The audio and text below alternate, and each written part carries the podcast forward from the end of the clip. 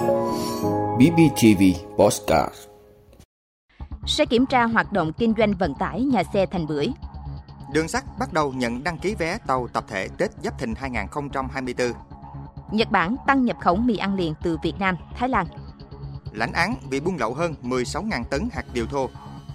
Lệnh cấm đồ nhựa dùng một lần ở Anh bắt đầu có hiệu lực. Đó là những thông tin sẽ có trong 5 phút tối nay, ngày 2 tháng 10 của Bosscat BBTV. Mời quý vị cùng theo dõi. Sẽ kiểm tra hoạt động kinh doanh vận tải nhà xe thành bưởi. Thưa quý vị, Cục Đường bộ Việt Nam vừa có văn bản yêu cầu Sở Giao thông Vận tải thành phố Hồ Chí Minh kiểm tra toàn bộ hoạt động kinh doanh vận tải của công ty trách nhiệm hữu hạn Thành Bưởi. Sau vụ tai nạn, 5 người tử vong. Cụ thể, kiểm tra việc chấp hành các quy định về kinh doanh và điều kiện kinh doanh vận tải. Trong đó, tập trung kiểm tra quy trình bảo đảm an toàn giao thông trong hoạt động kinh doanh vận tải bằng ô tô của đơn vị và xử lý vi phạm theo quy định. Báo cáo kết quả kiểm tra xử lý về Cục Đường bộ Việt Nam trước ngày 15 tháng 10 năm 2023. Cũng liên quan vụ tai nạn này, làm việc với cơ quan công an, tài xế ô tô khách giường nằm của nhà xe Thành Bưởi là Hoàng Văn Tính khai, thời điểm lái xe gây tai nạn, Tính đang bị công an tỉnh Lâm Đồng tước bằng lái 3 tháng về hành vi điều khiển ô tô khách chạy quá tốc độ. Tuy nhiên, tài xế này vẫn lái xe và gây ra vụ tai nạn nói trên. Theo Công an tỉnh Đồng Nai, trong 9 tháng của năm 2023, lực lượng chức năng ghi nhận hai vụ tai nạn giao thông làm chết 6 người liên quan tới xe khách của nhà xe Thành Bưởi. Cả hai vụ tai nạn trên đều xảy ra vào ban đêm và trên tuyến quốc lộ 20. Và mới đây nhất là vụ tai nạn giao thông đặc biệt nghiêm trọng vào rạng sáng ngày 30 tháng 9. Xe khách Dương nằm biển số 50F00483, nhà xe Thành Bưởi với xe 16 chỗ, làm 9 người thương vong. Ngoài ra, từ đầu năm 2023 đến nay, Công an tỉnh đã xử phạt 8 tài xế xe khách của nhà xe Thành Bưởi vì vi phạm tốc độ. Công an huyện Định Quán đã ra quyết định khởi tố bị can, bắt tạm giam tài xế Hoàng Văn Tính, 37 tuổi, ngụ xã Phú Xuân, huyện Phú Vang, tỉnh Thừa Thiên Huế, để điều tra hành vi vi phạm quy định về tham gia giao thông đường bộ, làm 9 người thương vong.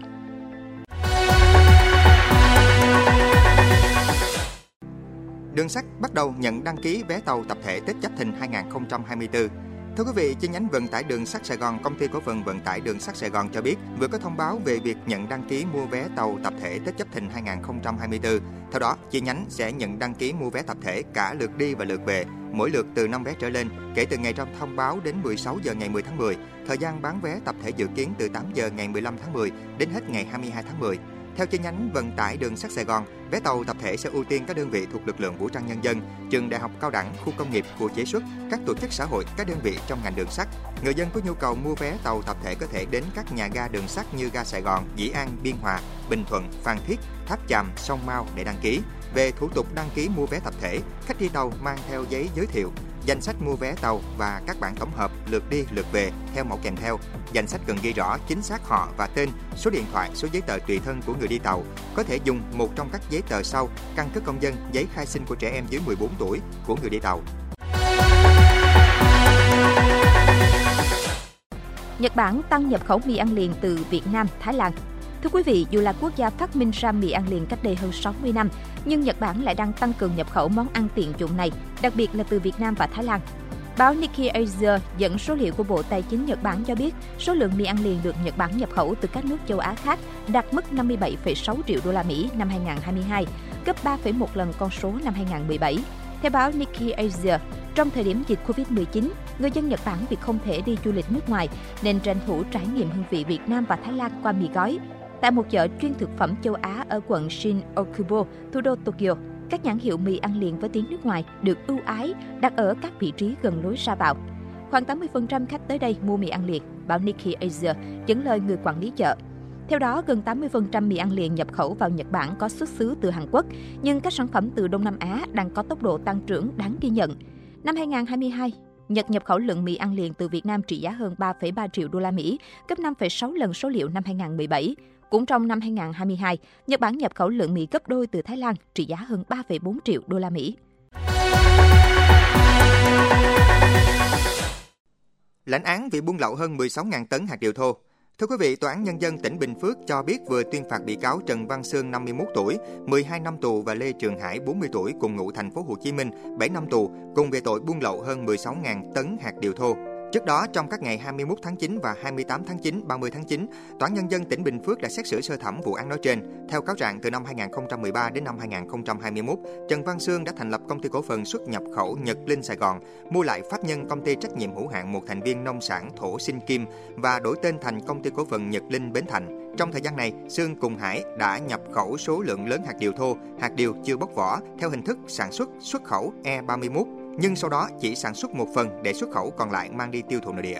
Theo quy định, khi chuyển tiêu thụ nội địa hạt điều thô, xương và hải chỉ được thực hiện sau khi hoàn thành thủ tục hải quan đối với tờ khai hải quan mới và phải là loại hàng hóa được phép cho tiêu thụ nội địa hay chuyển đổi mục đích sử dụng. Tuy nhiên, hạt điều thô do xương và hải nhập khẩu có nguồn gốc từ các nước Ghana, Madagascar, Nigeria, không thuộc danh mục 46 nước được phép xuất khẩu thực phẩm có nguồn gốc thực vật vào Việt Nam Thêm vào đó, số hạt điều nhập khẩu trong giai đoạn từ năm 2016 đến năm 2020 chưa được kiểm định an toàn thực phẩm nên không được phép tiêu thụ tại thị trường Việt Nam. Hành vi của các bị cáo đã vi phạm trình tự thủ tục hải quan, xâm phạm chế độ quản lý xuất nhập khẩu của nhà nước, gây nguy hại đến an toàn thực phẩm, ảnh hưởng đến uy tín của thương hiệu hạt điều Việt Nam và phạm vào tội buôn lậu. Đối với bị cáo Trần Văn Sương, từ năm 2014 đến năm 2019, Sương đã mở 112 tờ khai hải quan để nhập khẩu hơn 18.603 tấn hạt điều thô nguyên liệu, trị giá hơn 551 tỷ đồng theo hình thức E31. Từ năm 2018 đến năm 2019, Sương đã bàn bạc thống nhất với Lê Trường Hải sử dụng pháp nhân công ty QNM do Hải làm giám đốc mở 30 tờ khai hải quan để nhập khẩu hơn 4.374 tấn hạt điều thô, trị giá hơn 157 tỷ đồng theo hình thức E31.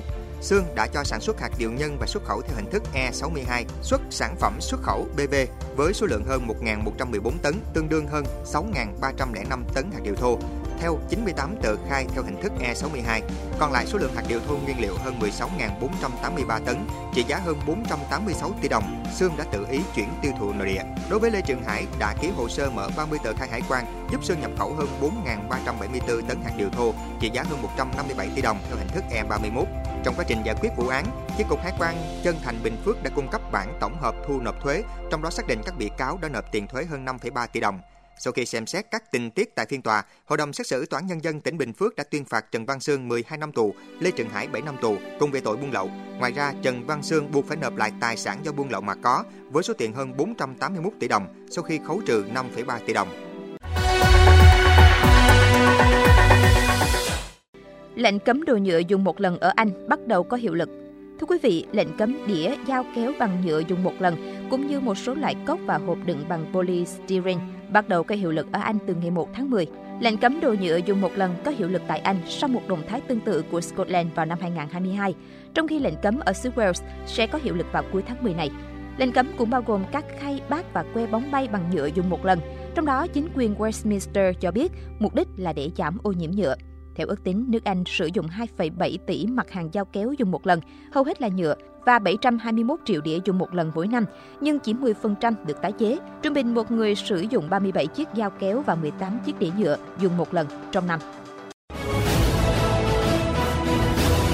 Cảm ơn quý vị đã luôn ủng hộ các chương trình của Đài Phát thanh truyền hình và báo Bình Phước. Nếu có nhu cầu đăng thông tin quảng cáo ra vặt, quý khách hàng vui lòng liên hệ phòng dịch vụ quảng cáo phát hành số điện thoại 02713 887065 BBTV, vì bạn, mỗi ngày.